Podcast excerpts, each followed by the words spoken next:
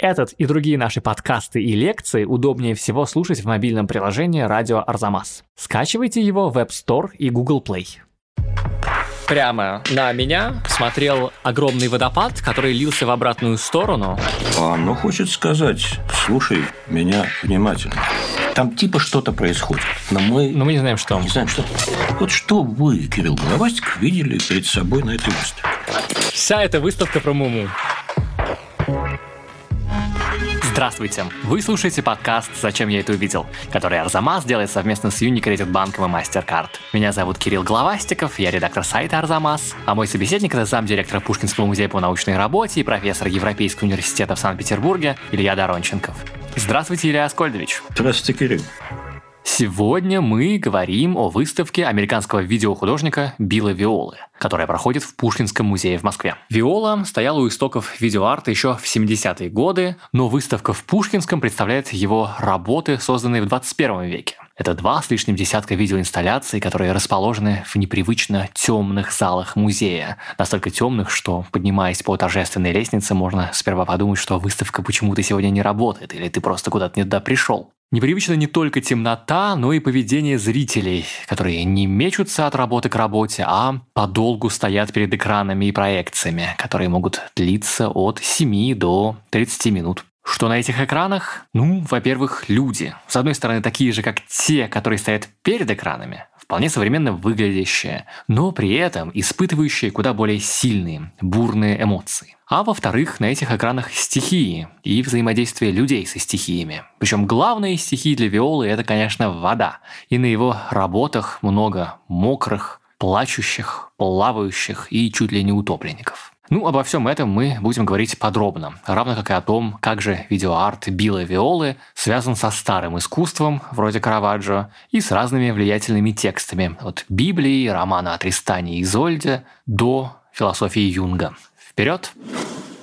Да, действительно, это первая в России персональная выставка одного из наиболее титулованных современных художников, американца Билла Виолы, который начал свою карьеру еще в 70-е годы в совсем другой эстетической, политической, идейной среде, но уже тогда присягнул на верность этому медиуму. И, в общем, Вся его жизнь построена, она протекает вместе с технологическим прогрессом и поражает то, как он этот прогресс адаптирует и как он все эти технологии, очень дорогие, а со своим авторитетом художественным он, конечно, может позволить себе практически все, что сейчас создано на рынке этих технологий, как он ставит на службу себе те приемы, те девайсы, те технологические процессы, которые я просто описать не могу по причине полной дремучести в этой области. Ну да, любопытно то, что вы говорите про то, что это дорого и сделано технически очень совершенно. Ну, вот, насколько я понимаю, что Билл Виола что-то делал совместно со студией Джорджа Лукаса, да, с Lucasfilms, что, ну, понятно, что если огромные деньги вкладываются в то, чтобы там Дарт Вейдер или Джаджа Бинкс выглядели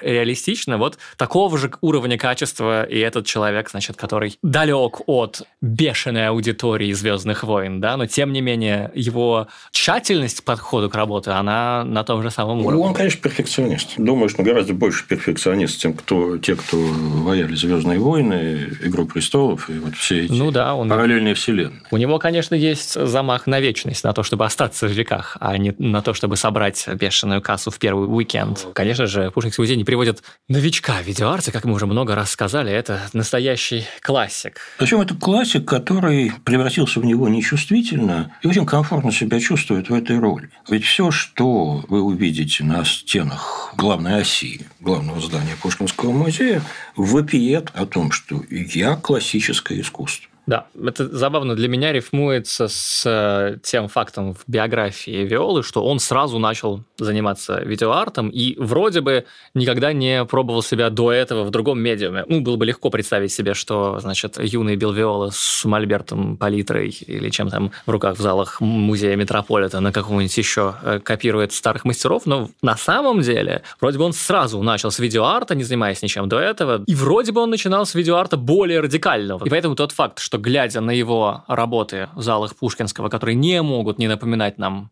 о живописи старых мастеров, это, скорее всего, путь к, которому он шел, а не от которого он стартовал. Потому что, конечно, глядя на его видеопроекции, на его видеоработы на этой выставке, не думать о Караваджо и караваджистах, о маньеристах и о других старых мастерах, иногда северных, по-моему, чаще об итальянских. В общем, не думать об этом просто невозможно. Вот давайте мы сейчас дойдем к тому, что мы собирались сделать, договариваясь о сценарии подкаста. Меня интересует ваша память и ваше восприятие. Да? Вот что вы, Кирилл Головастик, видели перед собой на этой выставке? Что это такое, да? Расскажите мне. Да, смотрите, я поднимаюсь по лестнице и оказываюсь в этом огромном красивом зале Пушкинского музея, и в тот момент, когда я поднялся, прямо на меня смотрел огромный водопад, который лился в обратную сторону, не сверху вниз, а снизу вверх. И я смотрел на него, наверное, минуты 3-4, после чего водопад превратился в огромный костер, и из костра на меня пошел силуэт. После этого я развернулся на 180 градусов, и в другом конце, издалека, я увидел довольно знаменитую вещь Виолы, «Пятеро изумленных», которую, по моим воспоминаниям, я уже видел где-то до этого. Не помню, в России или за рубежом. У меня есть ощущение, что я не просто когда-то ее видел, но и даже открытку купил. Так что, вероятно, когда-то Виола уже поразила меня в самое сердце. Пятеро актеров как будто бы разыгрывают мизансцену, поставленную перед ними, может быть, даже не режиссером, а еще тренером по актерскому мастерству, разыгрывают изумление, но каждый из них разыгрывает свое изумление. Я могу слева направо. Слева человек увидел что-то очень интересное, что-то невероятный сюрприз произошел. Правее от него женщина увидела что-то очень страшное. Она испугана. Правее мужчина, с ним произошло что-то очень приятное, он в благоговении и восторге.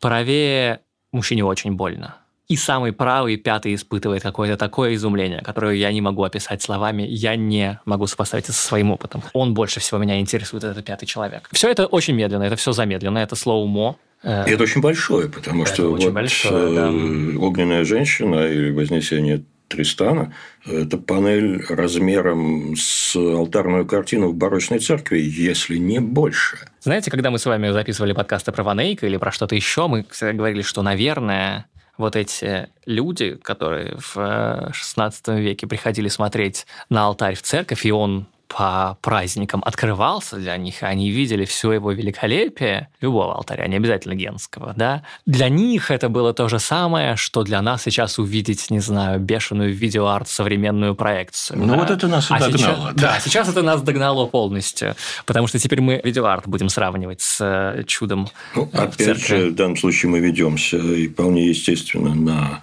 политику программы самого Виолы, потому что Виола в высшей степени говорящий вербальный художник.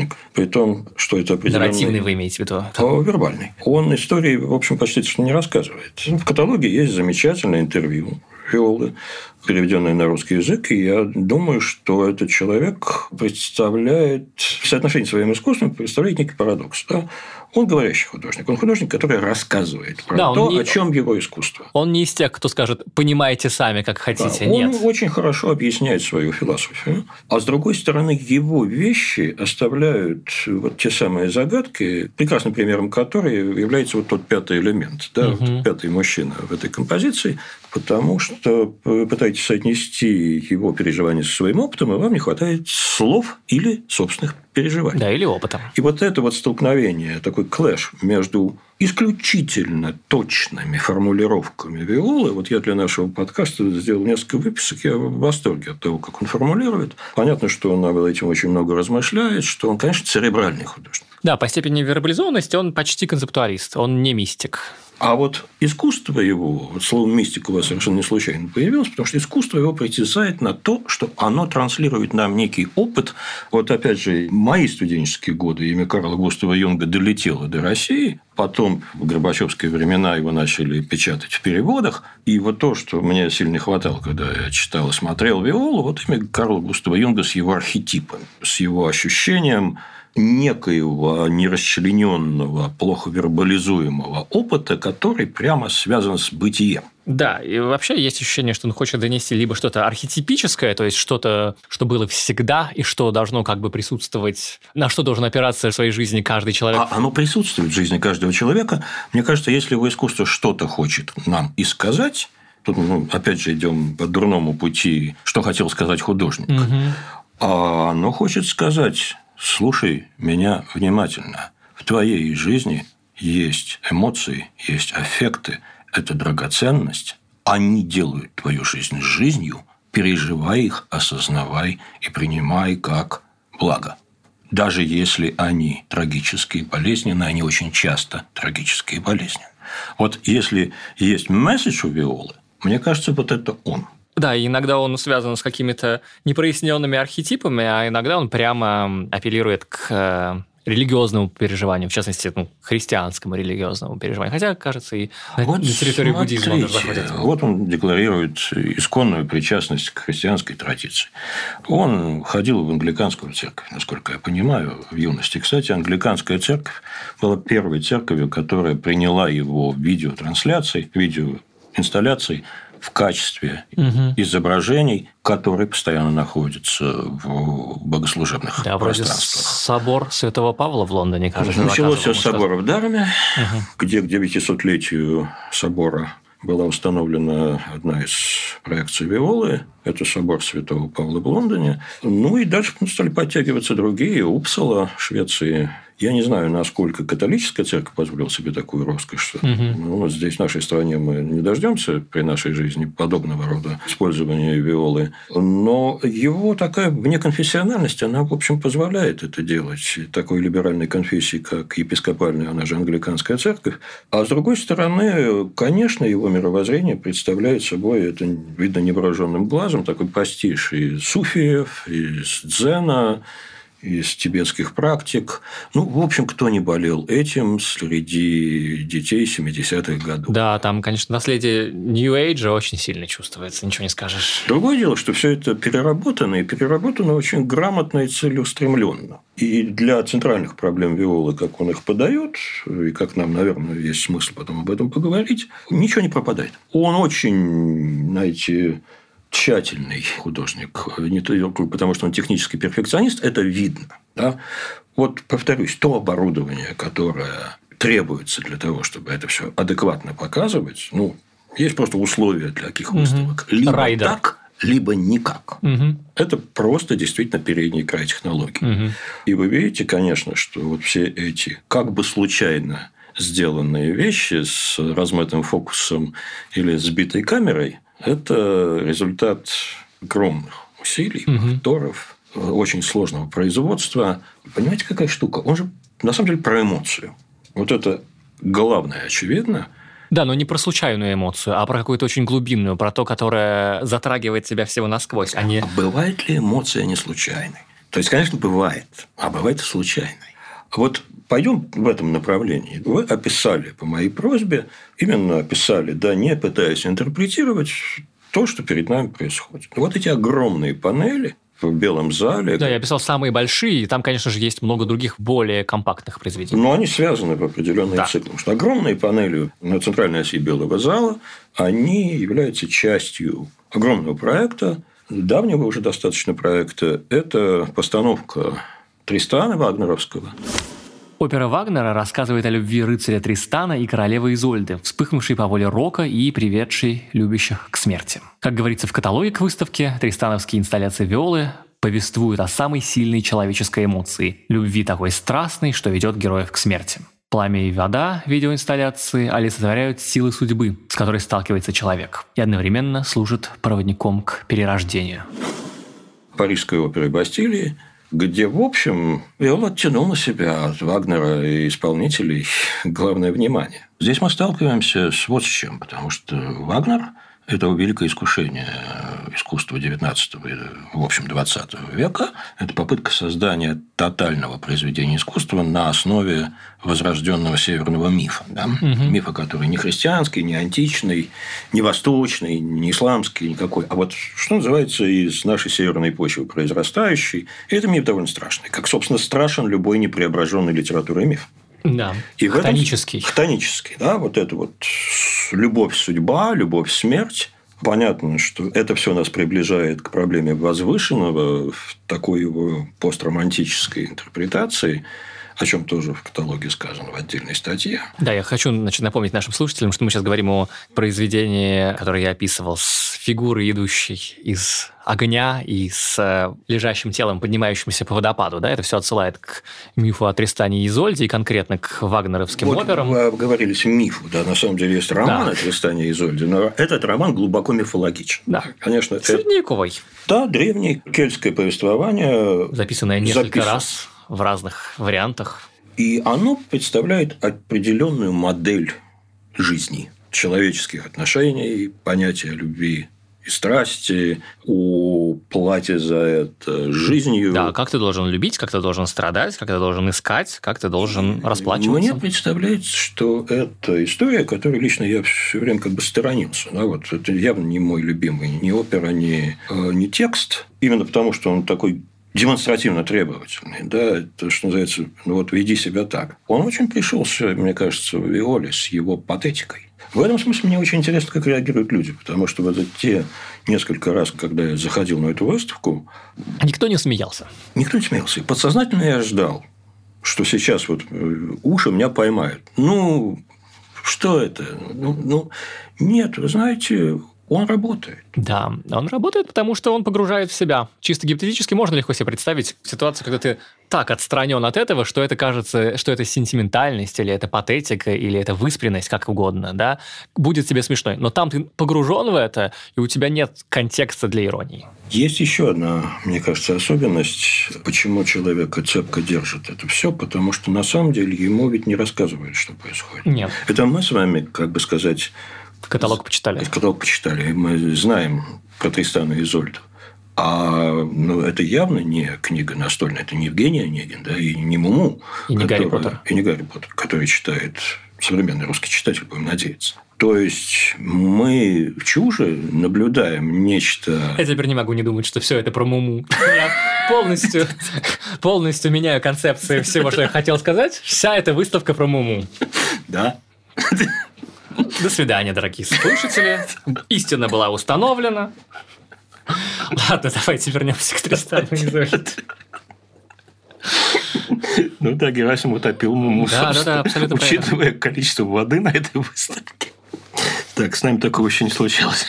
Э, Давайте вернусь, значит. Да.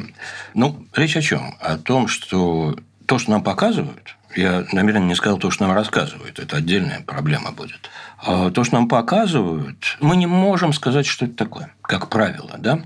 Нам рационально никак не объясняют, что перед тобой происходит. Да, мы видим, что что-то чудесное, фантастическое, как бы, да, это не реалистическое или, или кино. болезненно тревожащее, что мы не можем сложить просто в пределах одного нашего восприятия. Вот как ваши пять персонажей в поисках интерпретации, да, пятеро изумленных. Вот с четырьмя вы разобрались, а пятый вам мешает. Мгм. Или рядом с ними висящие видеоинсталляции Речь идет о видеоинсталляции «Церемония» 2002 года.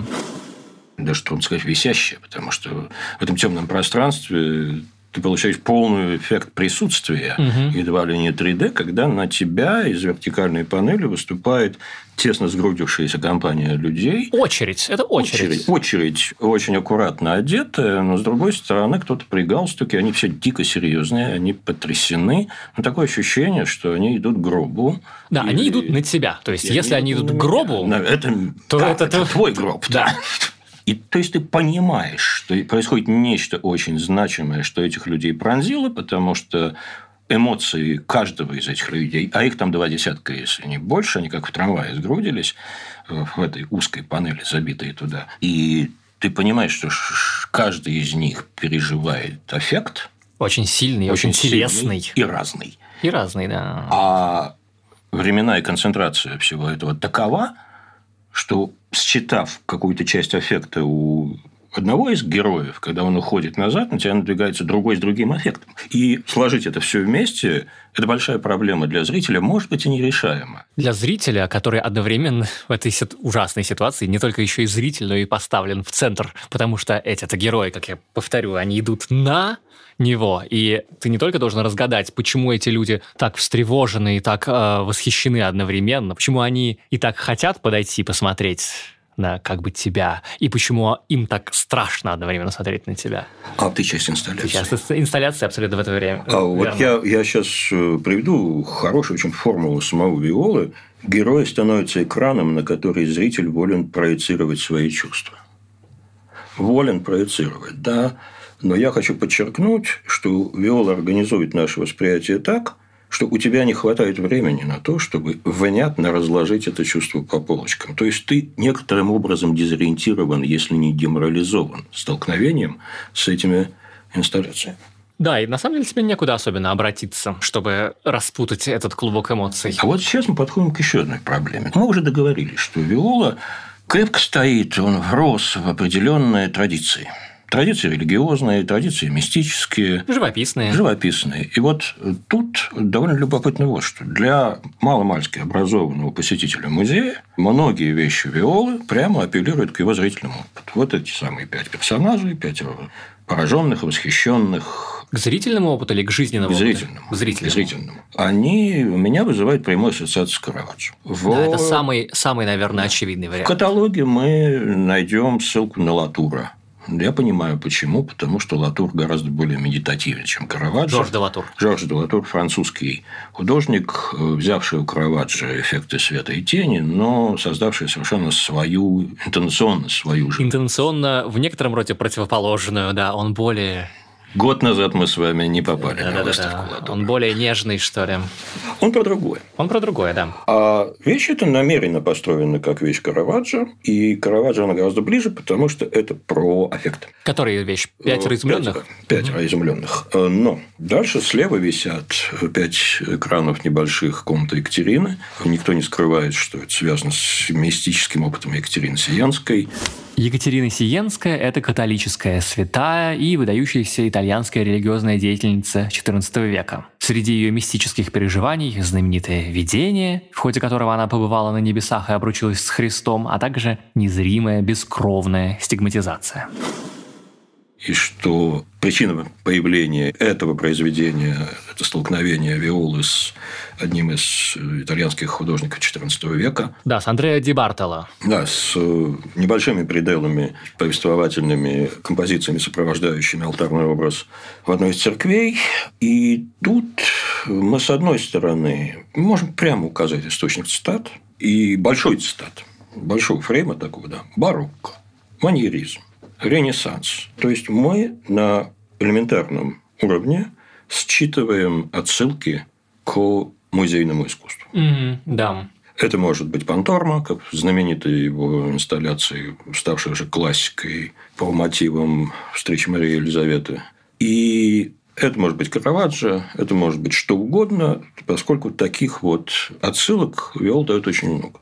Чего во всем этом нет? Во всех этих отсылках я не вижу, например, прямого указания на то же самое христианство. Да, вот что я для себя записал, да, что мы когда смотрим на какую-то эту работу, это как, знаете, вот как наши слушатели замечательные, которые пишут нам вопросы, они спрашивали нас об этом. Я гляжу на какую-то картину с изображением религиозного сюжета, как мне понять эту картину, если я не узнаю сюжет сразу, да? А вот здесь этот фокус как будто бы происходит. Ты смотришь как бы на Караваджо, но сюжета знать не надо. Тебя вроде бы с какой-то похожей эстетической штукой предлагают плоское изображение, только в этот раз движущееся, с похожей игрой света и тени, и с как, главное, с какой-то похожей страстью, с какими-то похожими эмоциями, да? Но сюжет про голову Давида и Голиафа или про что-то там еще, знать не надо. Ты ищи сюжет в себе самом, а не на изображении или там в э, Библии, которую с собой принес или не принес.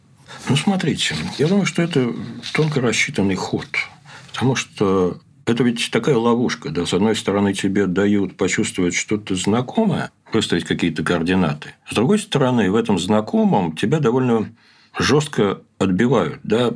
Вот я готов увидеть здесь некую христианскую историю, но я не вижу, потому что никаких маркеров этого нет. И это, в общем, связано, наверное, не только с тем, что Виола по факту поликонфессионален, и вообще он, конечно, сконструировал, я не скажу, что сильно оригинальное, но, безусловно, заточенное под задачи его искусства мировоззрения. Но здесь мы подходим к важной очень проблеме, на мой взгляд, потому что эта проблема, очевидно, им осмысляется в результате столкновения с искусством классики, причем она произошло довольно рано. Вот когда мы начинали говорить с вами, речь зашла о том, что он присягнул видео с самого начала. Угу. Ну так вот, практически сразу окончив Сиракузский университет, получив свою бакалавра Fine Arts, он отправляется во Флоренцию, в очень передовую студию, срок, по-моему, год или два. Сиракузский университет не на Сицилии.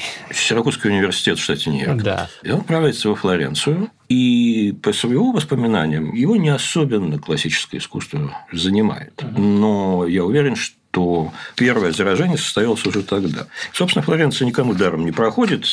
И мне кажется, что некоторые его размышления о искусстве классическом, они важны. Что ему, например, просто физическое нахождение во флорентийских церквах, расписанных этими повествовательными циклами, стояние перед алтарями, которые вовсе не предполагают некое другое общение, а вот этими складнями алтарями. Он хорошо понимает, что способ перцепции, да, восприятия этого искусства другой – чем тот, который втемяшен на музеями. Да. Или белым кубом современной галереи. Это восприятие предполагает время и движение в этом пространстве. То есть те изображения, которые мы с вами привыкли воспринимать на экране компьютера или в книжке, вырезанные как квадратики, mm на самом деле это пространственная конструкция, которая задает твое поведение и раскрывается в процессе твоего движения по этому полю по пространству церкви, по пространству церкви или капеллы, капеллы. и медленного считывания тех эмоций, которые транслируются через персонажей этих нарративных циклов. Он великолепно описывает свой опыт в капелле де Рена, расписанной Джотто в Падуе. И я думаю, что вот здесь он поступает как художник Ренессанса, но вынимает из этой конструкции церковь нарратив. Он вынимает евангельскую историю. Его произведения прикидываются повествованием все время. Да? Там типа что-то происходит. Но мы, Но мы не знаем, что. Не знаем, что. И мы не можем сопоставить это с какой-то книжкой. И вот это исчезновение нарратива, оно глубоко сознательно. Угу. Что это ему позволяет, на мой взгляд, сделать? Это позволяет ему убрать рациональное и акцентировать таким образом. Ну, он, он дитя 70-х. Он сам говорил, что пору, когда я учился, все говорили о форме, никто не говорил о содержании. Угу. Мой опыт столкновения с классическим искусством привел меня к тому, что они все про содержание, а форма только инструмент. И здесь он как бы выворачивает это классическое искусство, понимая, что искусство условно между Джотто и XVIII веком рационалистично. Как бы мы ни хотели видеть страсть, эмоцию, чувства. Все просчитано. Очень много предполагает рациональность восприятия, рациональность оценки и так далее. И главное, что нарратив, он сам по себе требует рационального восприятия. И он говорит, я хочу производить такое же впечатление, но не такими же рациональными средствами? А не такое же. Про то же, да? Про то же. Про эмоции. Про вот почему христианство, в общем, действительно очень прочная и великая конструкция? А потому что оно человечно, да? потому что абстракции вероучения – у нас воплощены в Христе и его свидетелях. И огромное количество этих христианских историй, они позволяют нашему опыту найти человеческое лицо, да, найти некое... Да, отослать какой-то знакомый... Мы транслируем туда. Да, я испытываю такое же отвращение, как Юдив, режущая голову Алаферну. Такой же страх, я... как Давид перед Голиафом. Не знаю. Мать, теряющая своего сына. Угу. Ну да. Смотрите поэзию Ахматовой, да? Да, да, да. Вот очевидно. это соотнесение с евангельским нарративом в очень болезненной, крайней форме. А Виола, он прекрасно понимает, что это, конечно, рациональная история, и он выпускает, я бы сказал, иррациональное во всем этом и делает это вполне Архетипическое, как мы говорили Давайте с вами. Давайте мы скажем архетипическое, хотя... То есть он хочет сказать, что вот эта эмоция, мать, потерявшего своего сына, она существовала и до христианства, и укоренена в нас гораздо глубже, чем в а она существует повседневно. Конечно. Собственно говоря, Виол – это очень болезненный художник. Угу. Я немножко удивлен тому, как спокойно люди его смотрят. Он-то сам, наверное, хочет, чтобы нас так стеклом по нервам. Да? Давайте я прочту хорошую очень формулу. Если мы ослабим мертвую хватку, которой литература вцепилась в нарратив, освободим его и свяжем с миром непосредственного опыта, нам откроется нарратив как форма времени. Классическая аристотелевская завязка, кульминация, развязка – форма волны, взятая у природы. Никто не обязывает заключать ее в текст. Понятно? Речь идет о том, что то же самое, что рассказывает нарратив, и таким образом конкретно объясняет нам, как надо воспринимать, Виола нам транслирует с помощью его главного инструмента – времени. Даже не изображение, я думаю, а время. Да, это как Два лучших произведения русской поэзии, невыразимые Жуковского и Селенцум Тютчева, хотят сказать нам про то, что как бы, э, ну, мысль изреченная есть ложь, да? Тут то же самое, да? да? Попробуй да. найти это в своей душе, а не в um, тем, что кто-то уже взял, да, я думаю, что... осмыслил, переложил слова и, возможно, убил. Я думаю, что Тютчевская строчка, она очень хорошо передает, ну, если не интенции Виолы, то мое ощущение этих интенций. Угу. В связи с виолой, возможно, даже в текстах, сопровождающих выставку, там на стенах где-то, да, есть выражение «живая картина». Я со всеми недостатками и достоинствами этого выражения, я не мог не думать о том, что действительно в какой-то момент Виола хочет приравнять нас, значит, зрителей 21 века, к тому, что мог ощущать и переживать какой-нибудь зритель религиозной живописи в церкви, живописи Караваджо или кого-то до него, да, вот мы имеем с вами роскошь, придя в музей и увидев, не знаю, как картину какого-нибудь караваджиста, посвятить ей три секунды, да, я не думаю, что кто-то в старину мог себе этого позволить, наверняка перед любой картиной стояли гораздо дольше, чем мы, особенно если их не было 600 или 600 миллионов, как в любом великом музее. И тут э, тот факт, что это видео, тот факт, что оно длится во времени, тот факт, что ты как минимум просто смотришь на движущееся изображение, заставляет тебя просто физически держит тебя дольше перед одним произведением, чем Обычно ты привык перед статической картиной 17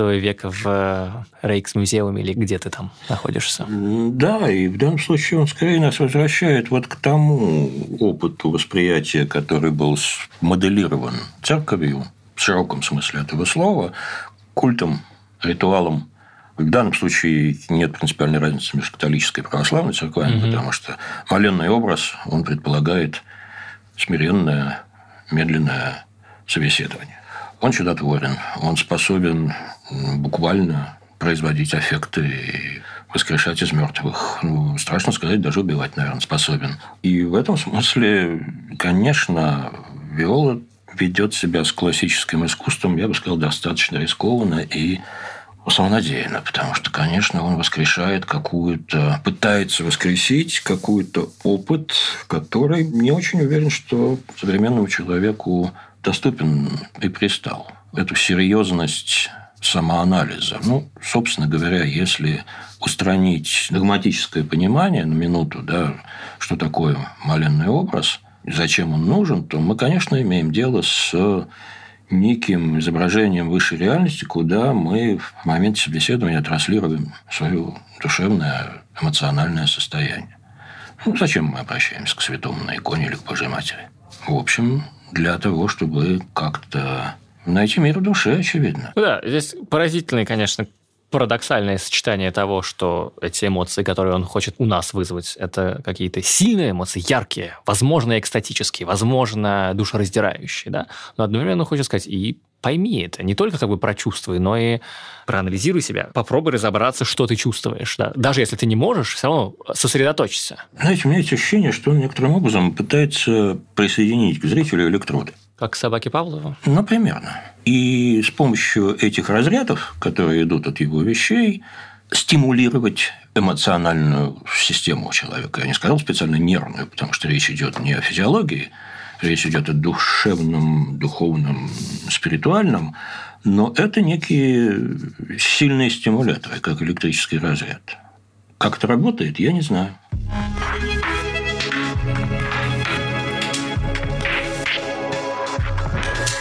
Ну что, разобрались с видеоартом, время переходить к вашим вопросам, которые вы шлете на адрес arzamas собака arzamas.academy с темой «Вопрос в подкаст». Зачем я это увидел? Анна Иванова задает нам вопрос. Начинается она свой вопрос очень интересно. Хотелось бы задать вам вопрос частично про апофению, СПГС и синдроме синих занавесок. Ну, нам с вами пришлось погуглить все это. Да? Честно скажем, да. Честно скажем. Да, даже используют такой ресурс, как Луркмор. СПГС – это синдром поиска глубинного смысла, ну и синие занавески – это про то же самое. Это про то, что школьные Все учителя... неспроста, да. Школьные учителя говорят, что синие занавески на окне, возможно, это значит знак чего-то глубокого, да, хотя вполне возможно, что это просто синие занавески. Ну ладно, значит, вопрос Анны. Очень часто произведения, зачастую после смерти автора, начинают вбирать в себя те смыслы, которые автор изначально в него не закладывал. Каждое поколение смотрит на произведение искусства по-новому, находя новые смыслы и теряя старые. Произведение почти начинает жить своей собственной жизнью. Это, мне кажется, одна часть вопроса Анны. И дальше она уточняет, можно ли сказать, что это вполне естественный процесс, или он свойственен только тому, что может стать пресловутой классикой? То есть, во-первых, нормально ли это, что мы вчитываем те смыслы, которые не заложены, а во-вторых, происходит ли это с любым произведением или только с прецедентным, тем, которое останется в веках классическим? Что скажете? Ну, я скажу, что спасибо за интересный вопрос. Он. Второй, я был бы счастлив, если бы вы привели пример конкретный.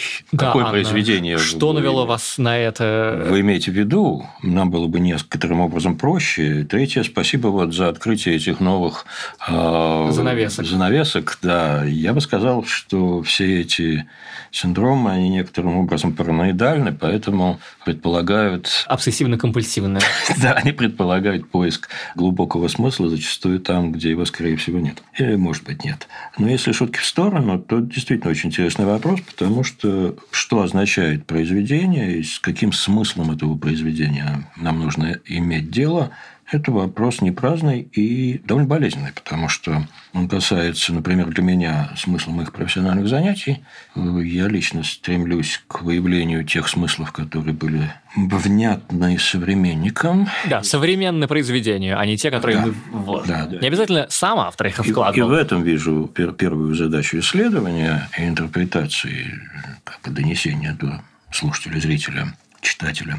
С другой стороны, в процессе бытование, существование во времени произведение действительно начинает приобретать некоторый смысл. Оно теряет какие-то. Ну вот один из любимых моих примеров того, что смыслы есть всегда, но мы не всегда их можем прочитать, это помянуто, по-моему, уже нами аллегория Бронзина в лондонской картинной галерее угу. в высшей степени сексуальная картинка, которая провоцирует наше внимание, держит любого зрителя, который входит в этот зал довольно долго, но и она и называется-то на этикетке вы прочтете аллегория, да, то есть она никак не называется. Мы понимаем, что она про что-то, и что за ней есть некий да, сконструированный аллег... смысл, аллегорический, аллегорический смысл рационален, он прочитывается. Да, аллегория должна быть аллегория чего-то, но мы не знаем чего. Да. Самое отвратительное, что когда-то люди знали чего, но... Да, совершенно верно.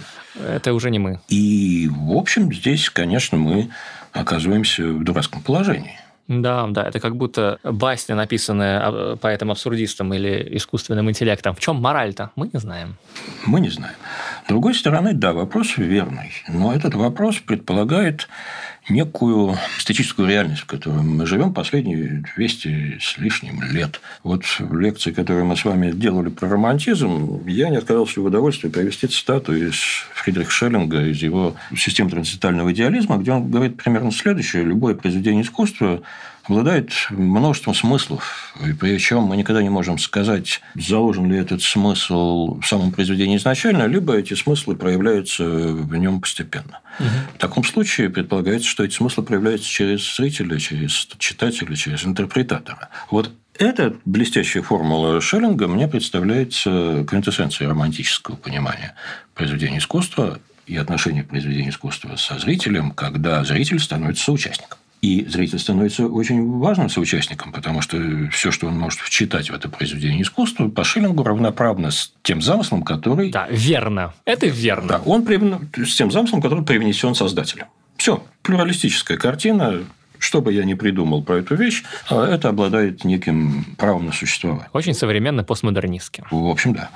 Честно признаемся, Анна, мы тут перед тем, как вам отвечать, посидели, раскинули мозгами, подумали, а вот какие вещи действительно... Какие примеры какие можно примеры привести? мы можем привести? И мы придумали совокупно два.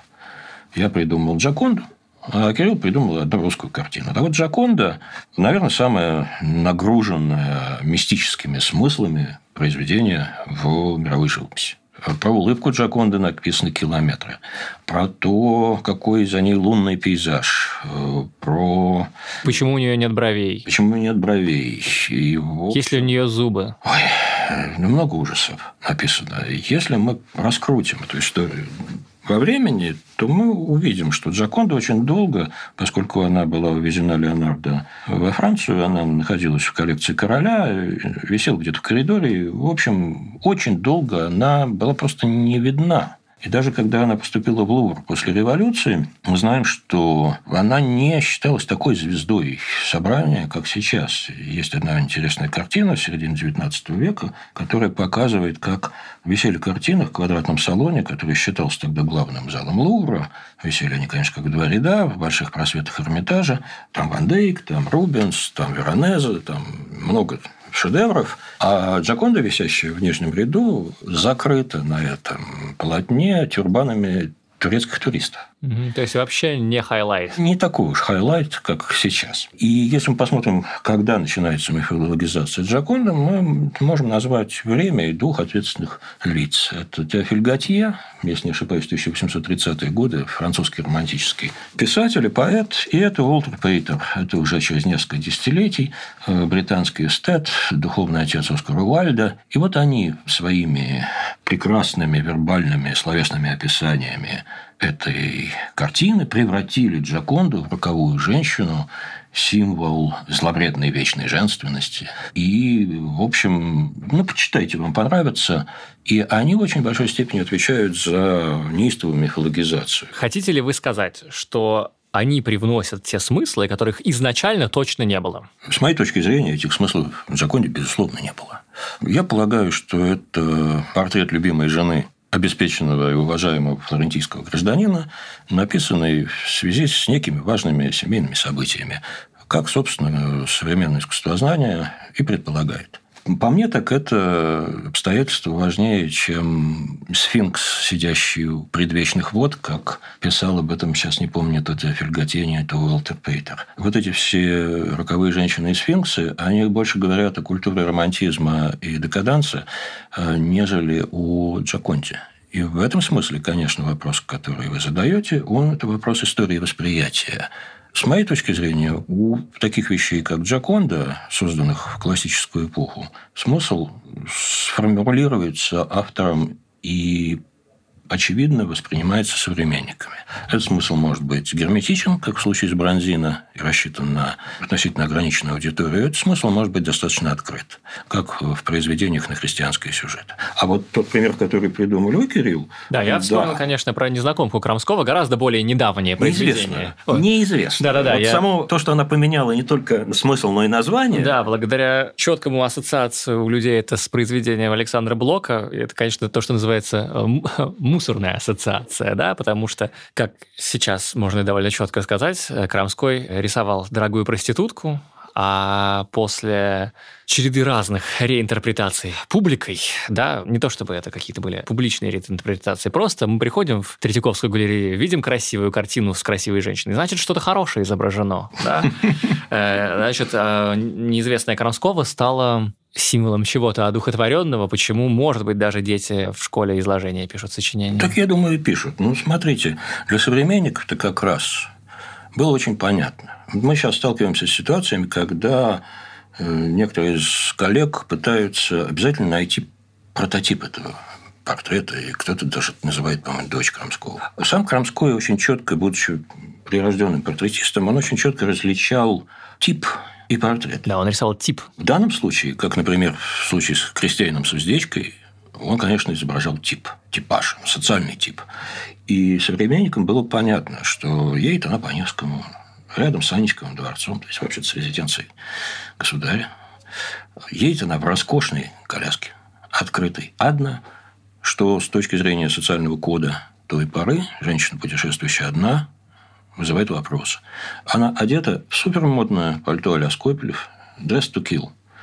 А дамы приличного общества, ну, как Анна Каренина до своего падения, одевались с лагом один год. А вот писка парижской моды. То есть, именно в частности для того, чтобы вот эти ассоциации не возникали. То есть, перед нами очень точный социальный портрет. Ну, и добавьте еще вульгарность этой физиономии, которая вот, что поражает меня э, среди поклонников этого произведения, она не считывается. Но, в общем, перед нами не идеальная античная красавица и не женщина, соответствующая идеалу красоты света этого времени. Это очень просто установить, сравнив ее с портретами светских женщин, да хоть в Эрмитаже второй половины XIX века или в Русском музее. Вот это все, это потеря кодов в очень большой степени. Что естественно, что не, не могло быть что иначе. Что естественно, безусловно. Да. И... Как, как, знаете, как Михаил Леонович Гаспаров писал? Он писал, мы не знаем, для кого писали Овидий и Гораций, но точно знаем, что не для нас с вами. Это в смысле тот факт, что не мы являемся адресатами это любого произведения, mm-hmm. на самом деле, кроме написанного в последние 30 лет, наверное, да, это сто процентов можно сказать. Ну, давайте тогда подведем черту. Да. У произведения в эпоху до 20 века, как правило, один природный смысл, с которым оно рождается и воспринимается современником. Мы не берем те случаи, когда автор сознательно создает некоторый ребус. дезориентирующий ребус, или как Гоя в своей черной живописи, скорее всего, творит под воздействием подсознания. Но в то же время никто не может запретить человеку вкладывать в это произведение то содержание, которое ему по какой-то причине кажется уместным. И в этом смысле ваш пример с Крамским мне очень нравится, потому что целая нация в сущности прочитывает эту вещь так, диаметрально противоположно тому значению, которое вкладывалось при создании. И на этом все. Спасибо за внимание. Спасибо всем, кто шлет свои вопросы на адрес arzamas.sobaka.arzamas.academy. Спасибо всем, кто ставит высокие оценки нашему подкасту в тех приложениях, где вы нас слушаете. Ваши оценки и комментарии помогут узнать о нас большему числу людей. Следующий наш выпуск будет посвящен выставке русской классической скульптуры в Санкт-Петербургском манеже. Мы с Ильей Доронченковым благодарим выпускающего редактора Марину Нафикову, звукорежиссера Алексея Воробьева, фактчекера Михаила Трунина, расшифровщика Кирилла Гликмана, музыканта Сергея Буркина. Подкаст создан для держателей карт Unicredit Bank, World MasterCard, а у Unicredit Bank генеральная лицензия номер 1 ЦБРФ. Полная информация о банке на unicreditbank.ru 16+. Этот и другие наши подкасты удобнее всего слушать в мобильном приложении «Радио Арзамас». Установив его и оформив подписку, вы получите доступ ко всем подкастам, курсам и другим аудиоматериалам Арзамаса, в том числе тем, которых вы не найдете больше нигде. Скачивайте приложение «Радио Арзамас» в App Store и Google Play.